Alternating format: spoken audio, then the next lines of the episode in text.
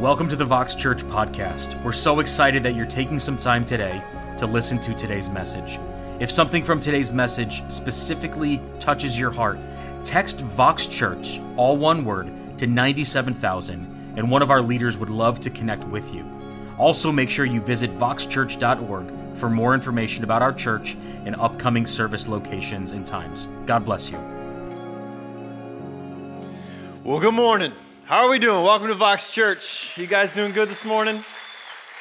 It's good to be with you. My name is Mike Schnepp. If I don't know you, I'm the executive pastor here at Vox Church, and I am glad that you are here this morning. A special welcome to those of you who are here for perhaps the very first time. We're just so glad that you're with us. Welcome to the Vox family, and we're glad that you're here. If you have been here over the last few weeks, you know that we've been in a sermon series called The Sacred Us the sacred us. And so our lead pastor has been leading us through that. And so I think it's right. Can we take a moment and just thank him for how he's been leading us through that?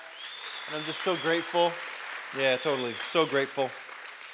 All right, we're going to keep cranking together. So if you got your Bibles, you can turn with me to Romans chapter 12. Romans chapter 12. Paul writes this Let love be genuine, abhor what is evil, hold fast to what is good. Love one another with brotherly affection. Outdo one another in showing honor. Do not be slothful in zeal. Be fervent in spirit and serve the Lord. Rejoice in hope. Be patient in tribulation. Be constant in prayer. Contribute to the needs of the saints and seek to show hospitality. Bless those who persecute you. Bless and do not curse them. Rejoice with those who rejoice and weep with those who weep. Live in harmony with one another. Do not be haughty, but associate with the lowly. Never be wise in your own sight. Repay no one evil for evil, but give thought to do what is honorable in the sight of all, if possible, so far as it depends on you. Live peaceably with all. If you're taking notes this morning, the title of this morning's message is Seeing Past Me. Seeing Past Me. Come on, let's pray together as we begin. So, God, we come before you right now. And we just say thank you for your presence. We thank you for the word of God. We continue just to submit ourselves to it. God, right now, we just pray that you would speak directly to us. And so we open our hearts, we open our hands, and we thank you that you have something unique to say to each and every single one of us. And so we just say together, Come, Holy Spirit. It's in your name we pray. Amen. Amen. Well, it's hot outside, which is kind of weird for November, isn't it? But, you know, the calendar is telling me something different than the weather's telling me. The calendar is telling me it's almost that time. You know that time? Christmas time, Christmas time. Now, we've got a couple different camps, right? Some of you are like, dude, it's 70. I'm trying to enjoy fall. You be quiet. And then there are some, your tree's been up since Labor Day, right? Like you, you dusted off the Mariah Carey Christmas album. You're ready. One of our pastors, Ryan Weatherhead, he starts his countdown like July 1st to Christmas. Our little resident Buddy the Elf, all right? You know, growing up, we had a family tradition where we would watch the Muppet Christmas Carol. Has anybody seen the Muppet Christmas Carol? It is 30 years old now. It is a Christmas classic. And if you don't know it, it's the story of Ebenezer Scrooge, and it's set back in, in London a couple hundred years ago. And it tells the story of a man named Ebenezer Scrooge who's at the end of his life and he's beginning to, to look back. And he, he gets visit by these three ghosts. If you remember, the ghosts of Christmas past and Christmas present and Christmas future. And there's this scene in his life where he's probably in his mid 20s, maybe 30 or so, and he's talking with his fiance. And his fiance is asking him, When are we going to get married? You pushed it off another year. And Scrooge says, Well, you know, the finances are bad, the investments haven't done that well. And the truth is, over the last few years, his heart has been disconnecting from his fiance in pursuit of his own career and wealth and trying to build an empire for himself. And so he looks at her in this poignant moment and says, I love you, Belle. And she says, You did once and the relationship ends. And Scrooge then, from there on, gives his life to building wealth, taking advantage of whoever he can along the way. And the story gets to the end of his life, and he looks back on all that he's accomplished. All the goals and dreams that he had set for himself, he accomplishes, but he realizes at the very end of his life that he hadn't actually won. In fact, he had lost because he missed out on some of the most important things. This idea, this hyper individualism, this, this go after my goals and my desires, the things I want at, at the cost of everything else, it's the air we breathe here in America, isn't it? This hyper individualism, this relentless pursuit of the things that I want. And if you get in the way, I'll just move around you. If you cause me discomfort towards what I'm going for, I'll just cut you out. This is a part of our society. My dreams and my goals seem to run higher than everything else. Sometimes, though, this, this sort of self preoccupation, we'll call it, it's not as intentional as it is in the story of Ebenezer Scrooge. It's just something that kind of happens, you know, and before we know it, we become so preoccupied with ourselves and just our day to day life and all those things that we really, if we're honest, we've stopped noticing the needs of other people. We've stopped caring for people around us, and it's a subtle shift.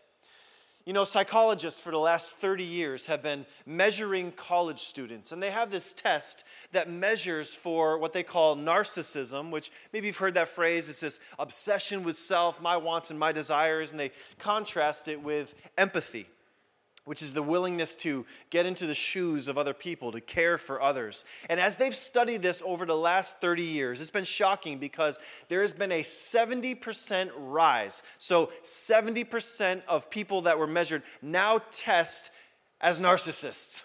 And so all of society is moving, it seems, in this direction of self preoccupation. The scores are higher than they've ever been.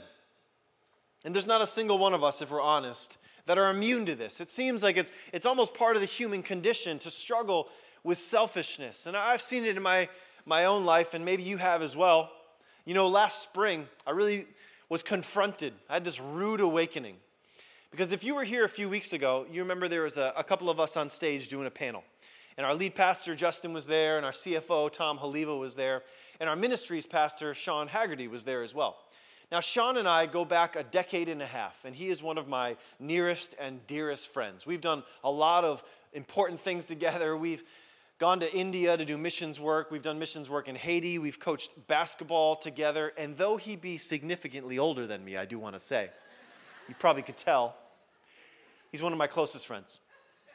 Sean's family is an incredible family. And when my wife and I found out that we were pregnant with our first, we called Sean and Kim and we took them out to dinner and we were like, teach us, oh wise ones. How do we do family? I just have an enormous amount of respect and love for him and his family. And that's why I tell you all that. And last spring, when the, uh, the virus that must not be named swept through their house, they were feeling crummy for a couple days and then they did fine. And, and Sean came back to work about a week later. And him and me and Ryan Weatherhead, one of our pastors, is, is in a meeting, and Sean and Ryan are laughing because while they were down, Sean, uh, Ryan's wife had made them a bowl or, you know, of homemade chicken soup. Very thoughtful. And Ryan was joking about how he ran to the doorstep and then ran away. Because back then it was like, don't touch the doorknobs and, you know, don't touch the cardboard box from Amazon, you know? It was back then. You didn't know what was happening. And so they were joking and, and having this banter about how, you know, he dropped out the food and blah, blah, blah. And I realized it never even crossed my mind to make them dinner. And God really just showed me in that moment, Mike, you have allowed the last 12 months to create a level of self preoccupation that is unhealthy and that needs to change. Because I'd become so focused on my own needs and COVID and caring for my family and all these things that I'd become oblivious to the needs of other people around me. And it was a real awakening that something had settled in that I needed to push back against and go, God, that will not be how I live my life. And so I don't know where you find yourself this morning. You may be a little bit like where I was, where you just say, Man, I've become really insular in my thinking, if I'm honest. You know, there was a season where I used to be really deep in community and, and I was deep in relationships with one another, but honestly, now I'm just too busy for it. I'm chasing this thing, I'm doing that. I just haven't made time for that.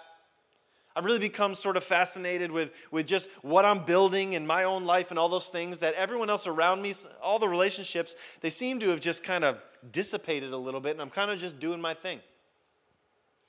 Or maybe if you're really, really honest, and I won't ask for a show of hands, you have lived up until now with this point where you just say, listen, I'm going in a direction, and you're either getting on the train or you're getting left behind. Wherever you are, here's what I know that this idea of a sacred us, of biblical community, that it never grows in the soil of self preoccupation. That if what we actually want for ourselves, what the Bible promises is available to us, it doesn't thrive in that type of soil. And so, what do we do? What do we do? You contrast what we see all around us with what Paul writes about in this text here, where he says, Outdo one another in showing honor. Outdo. Show hospitality. Love one another with brotherly affection. This text comes to us like a drink of fresh water. And there's something that when we hear that, we just say, Yes, yes, I want that. And I don't know where you find yourself, but I'm gonna be honest. For me, I'm ready for a breakthrough in this area. I'm ready for that level of just thinking about myself and my world. I'm like, God, would you break me out of that? I don't want that for myself. And you know what I know, church? That you're hungry for it too. You know, because we have 200 different community groups going on right now. Isn't that awesome? And what that does is it tells me that the Vox Church family is hungry for this type of community. That there is something that God is birthing in us that says, if that's available, then I want it. And so let's go after it. And so I think there may be for some of us here, God wants to shift your perspective this morning and understand that what He has called and made available to us to live anything less than that is to live outside of God's best for us. And so let's go after it together. You know, Paul tells us how to do this this morning in our text. He starts in verse chapter in, in uh, chapter 12, verse 9, by saying, Let love be genuine.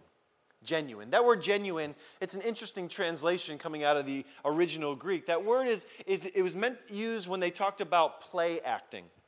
And so if somebody was playing a character, they'd say, well, right now he is not genuine because he's playing a part. It's a word that they would use to describe pretense or agenda.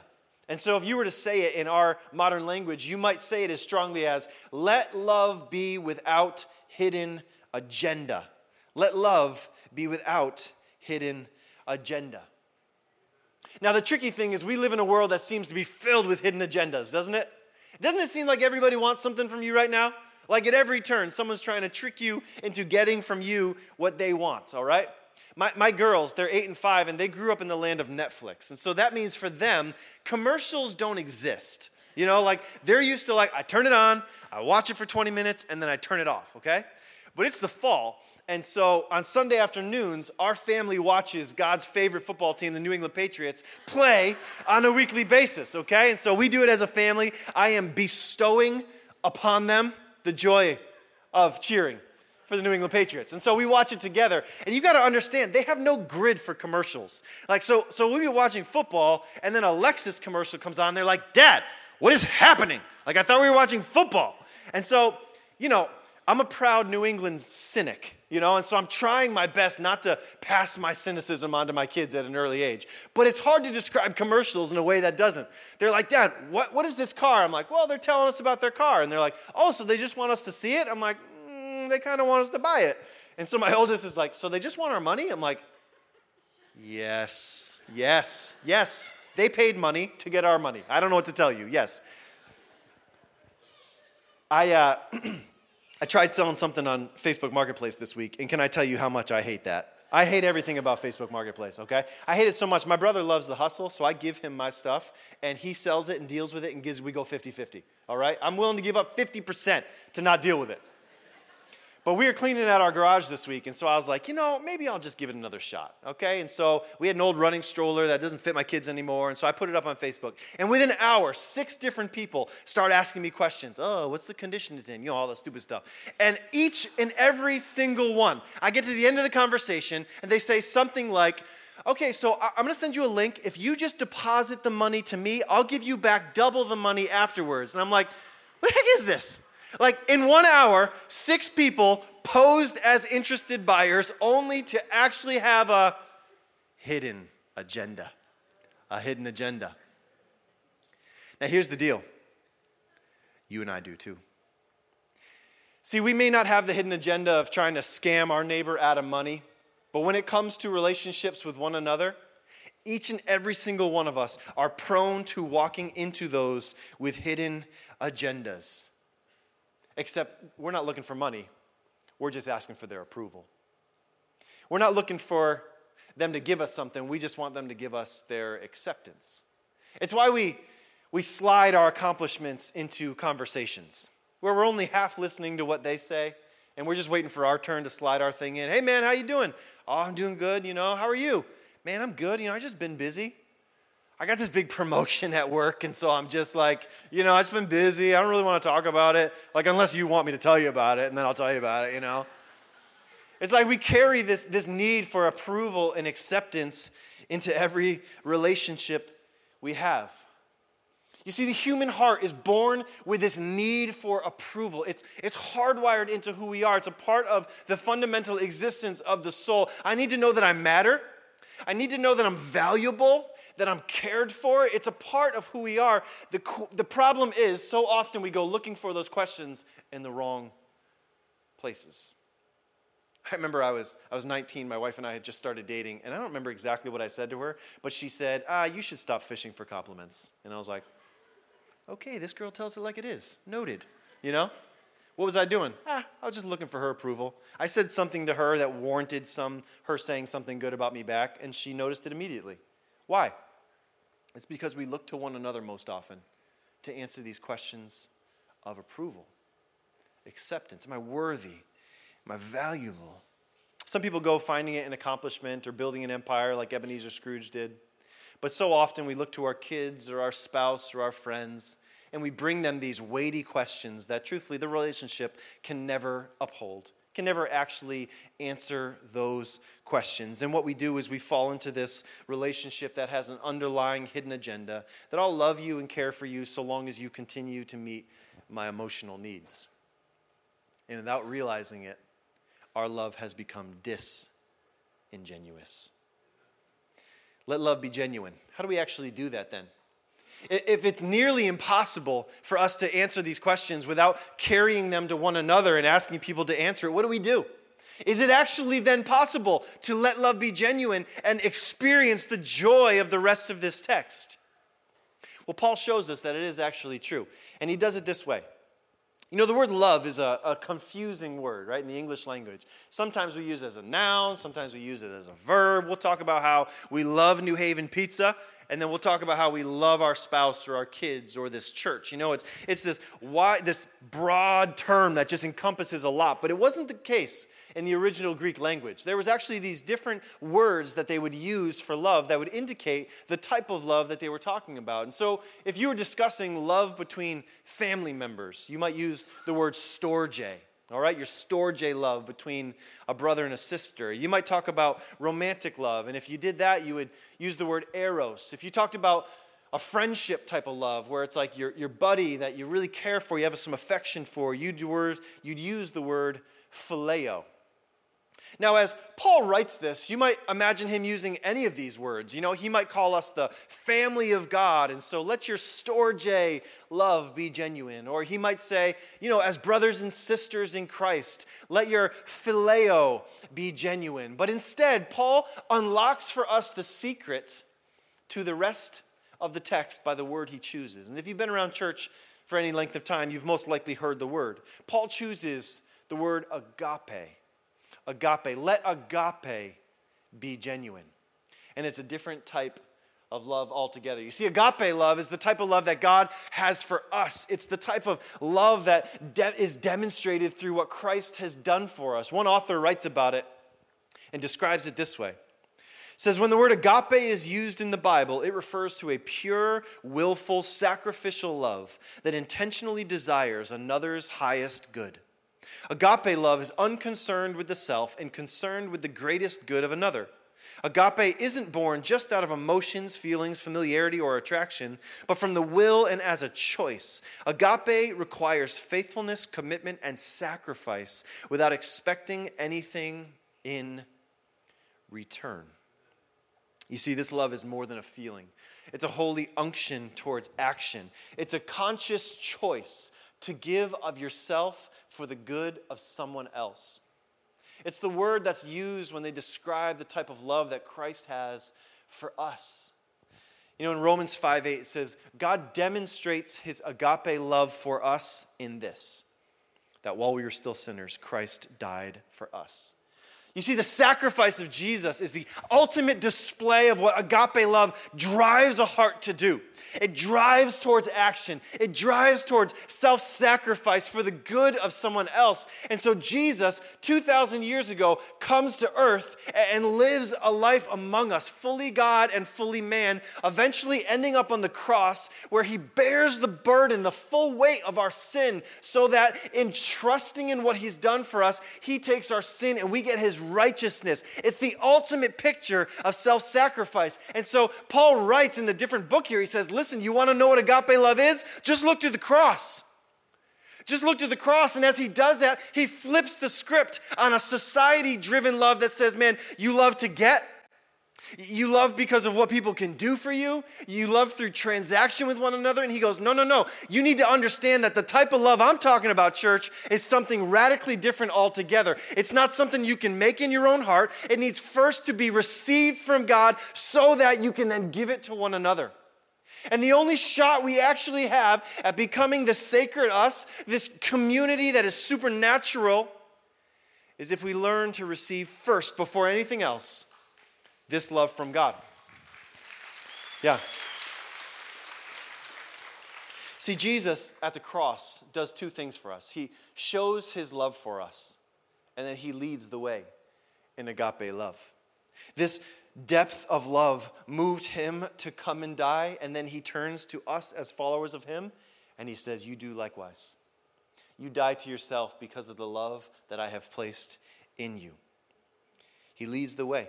One author writes about it this way Jesus' suffering was ultimately so that we would not suffer forever.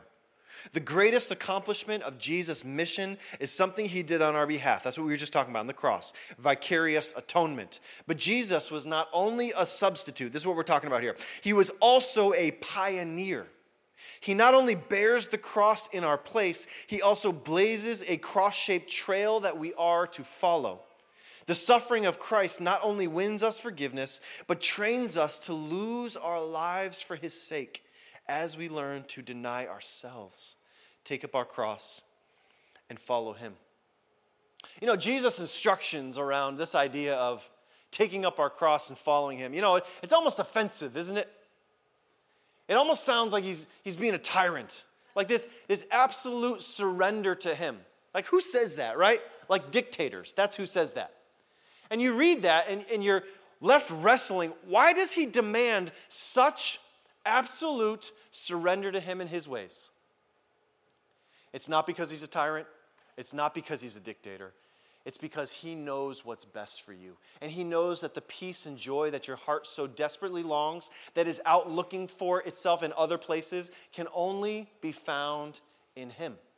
God knows that your heart's true home is Him. And so, if you will give yourself for Him, the very questions that you're asking others to answer, you don't find them there, you find them in Him. So, you don't get to experience the victory without the surrender, okay? Some of us want the lion of Judah, but we don't want the lamb of God. You know what I mean? Like this idea, like, I don't want to surrender to Him, I just want the good of God. And He says that's not how it works. Because it's in the surrender to me that you actually find life. And that's what's different about agape love. It's not a feeling, it is a trusting, a moving, an experience that then leads us to decisive action. Maybe you've heard the story of St. Augustine. He was an early church father that lived a long time ago. He wrote a bio, uh, autobiography called Confessions, in which he talks in there about his own journey of pursuing pleasure and then pursuing other religions and then pursuing public office and all these different things and how they just they never satisfy him. And he uses this phrase which has been so powerful throughout church. He says you have made us for yourself and our hearts are restless until they can find rest in you. You've made us for yourself, and our hearts are restless until they find rest in you. You only rest in God when you choose to surrender to Him when you choose to believe what he has said to be true, when you choose the way of dying to self over the way of self promotion and self preoccupation. But if you do, you get to experience the beauty and majesty of Jesus moving in your life and in your heart. And so you got to answer the question for yourself where am I still holding back right now? What are some of the perhaps uncomfortable truths of the scripture that I'm not really letting apply to my life right now because I don't like what they require of me? Who right now in your life are you sacrificing significantly for? These are questions that this text it just begs us to answer. But I want to remind you this morning that if you will give yourself wholeheartedly to him, that your heart will at long last find the peace and the joy that it so desperately longs for. You see, there's one place that your soul can finally rest. There's one place that can hold up the weight of the questions of significance. Do I matter?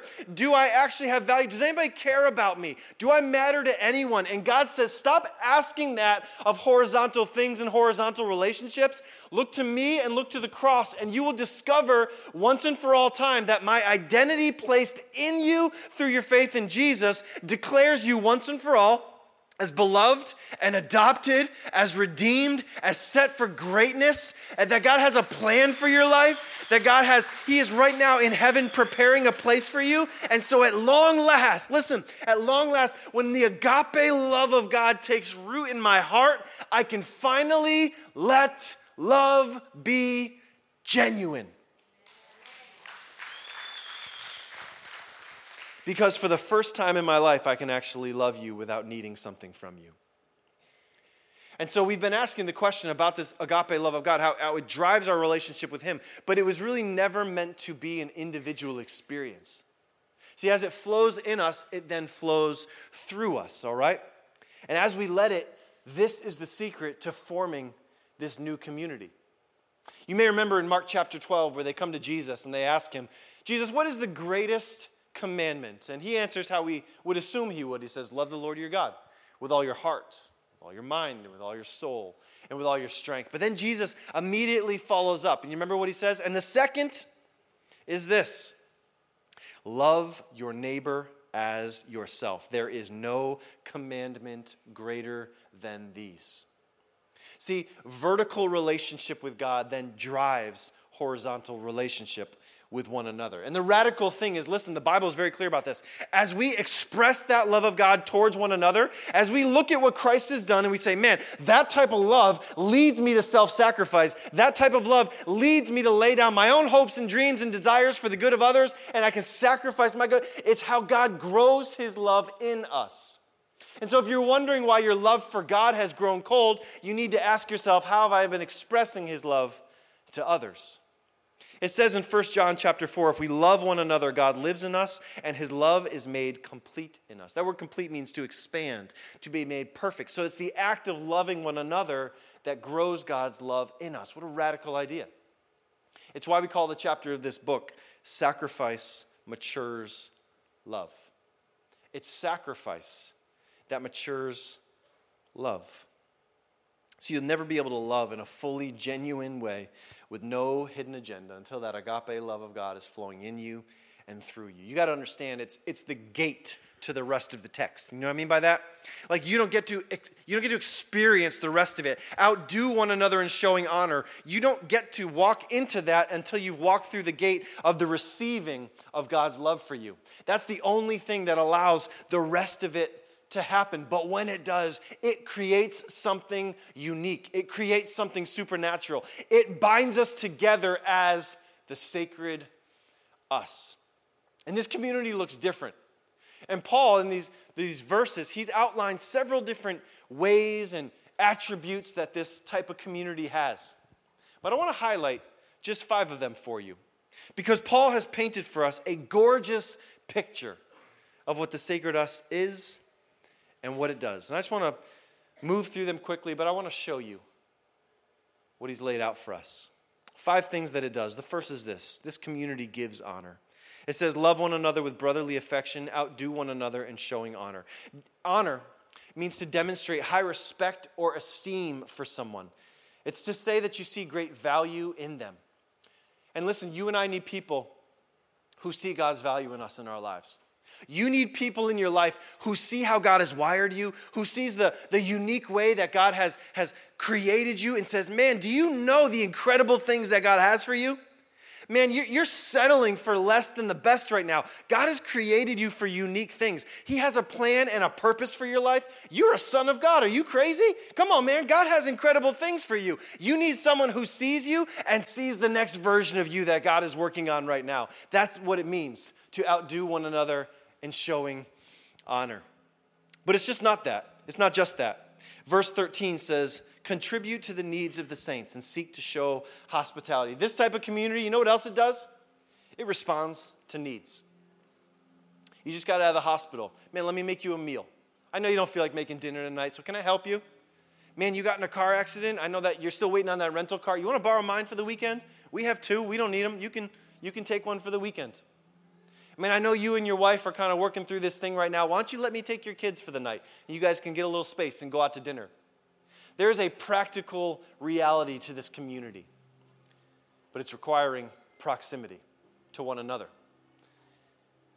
It responds to need. The third thing that it does, it amplifies joy. Verse 15 Rejoice with those who rejoice. Have you ever noticed that joy is multiplied when it's shared? See, I think that's why when you get good news, what do you want to do? Well, you want to tell people about it. It's why we hop on social media and we announce the new job or the new child or the move across the country, whatever it is, because joy is amplified when it's shared. But listen, when you're not well, you can't celebrate somebody else's win because you think it's your loss. You ever notice that? Man, the, the person getting the new job, it just reminds me that I'm still stuck in the job that I don't like.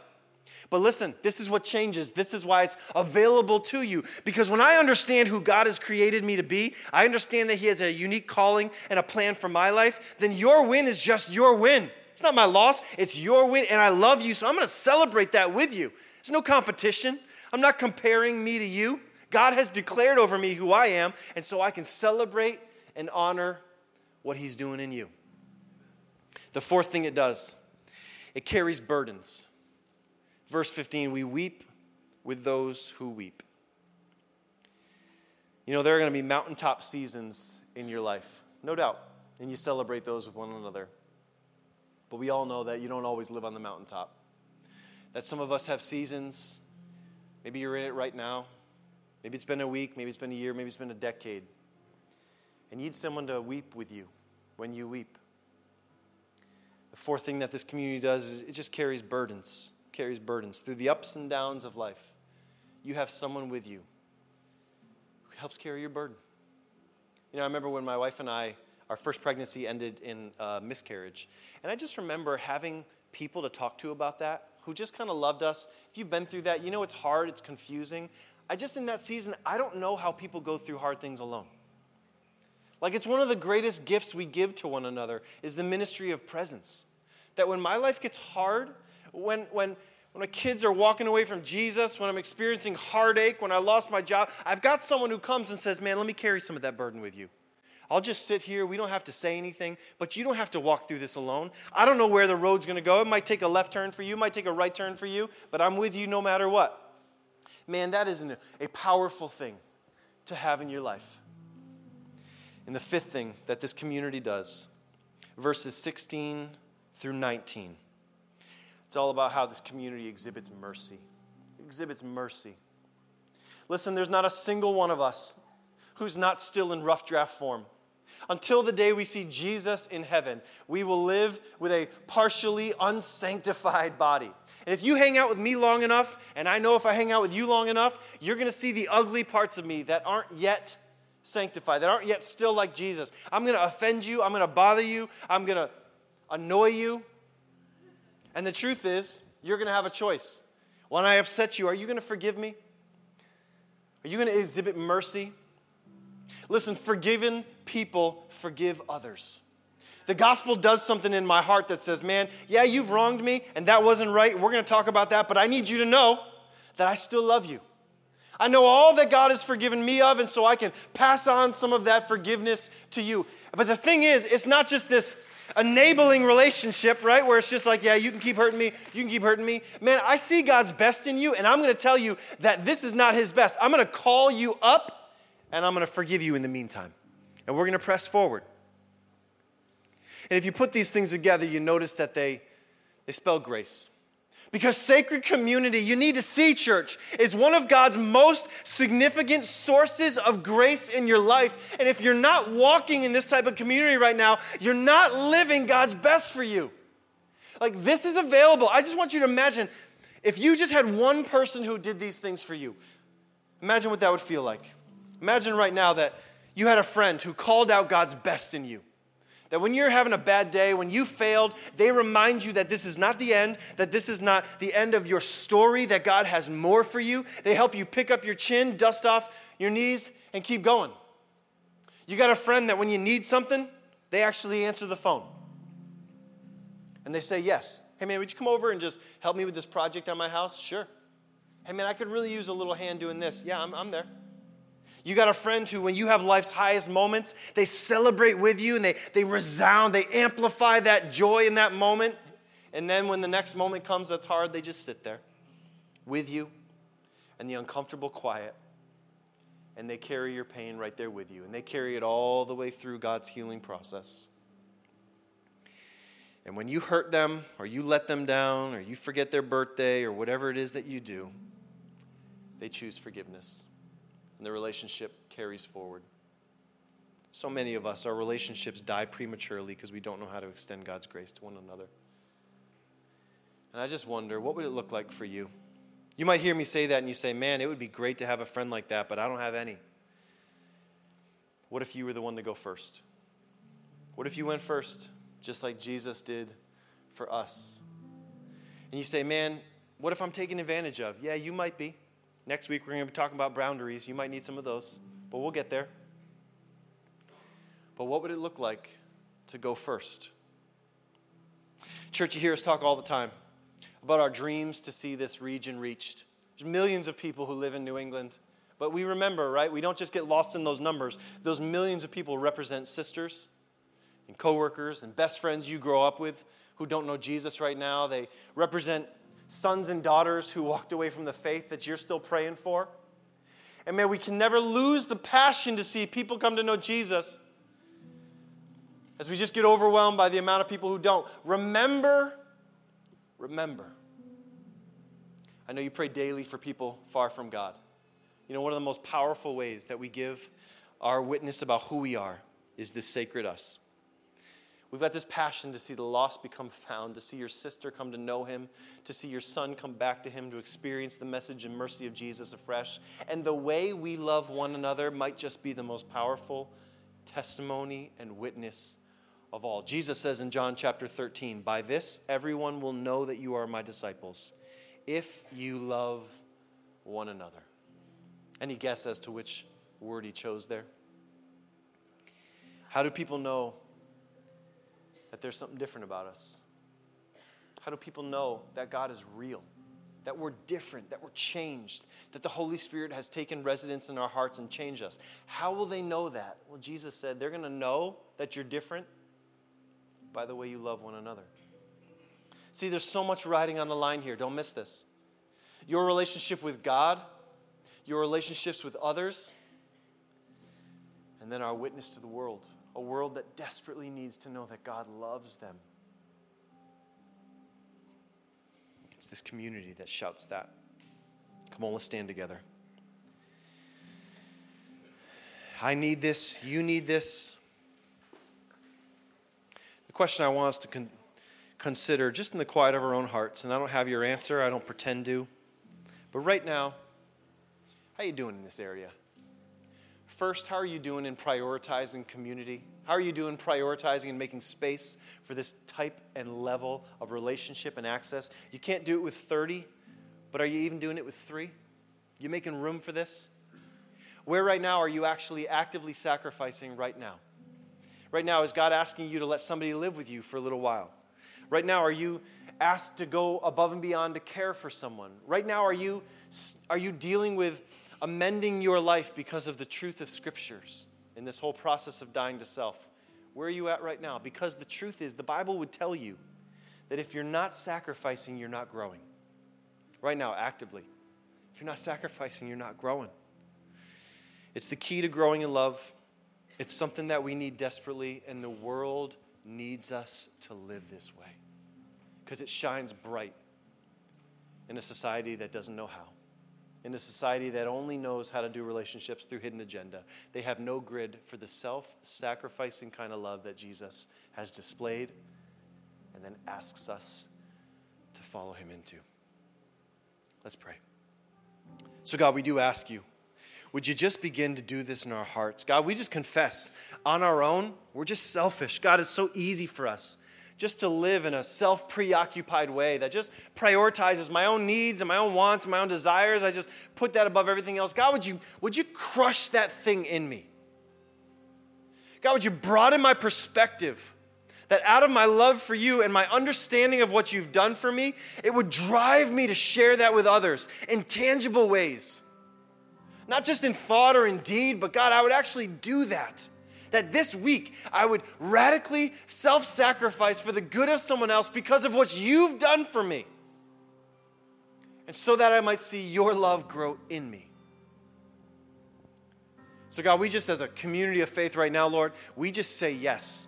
We confess we don't entirely know what it looks like, but we say yes and we step in. And even right now, God, as we sing, we make the conscious choice to just say, God, I want those old ways of thinking gone and the new ways of the Spirit to reign in my heart.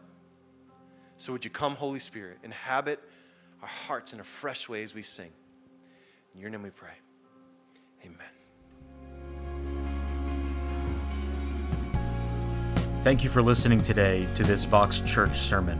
If something from today's message spoke to you and you've just made the decision to follow Jesus, text Vox Church, all one word, to 97,000, and one of our leaders will help you as you begin your journey with Christ. God bless you.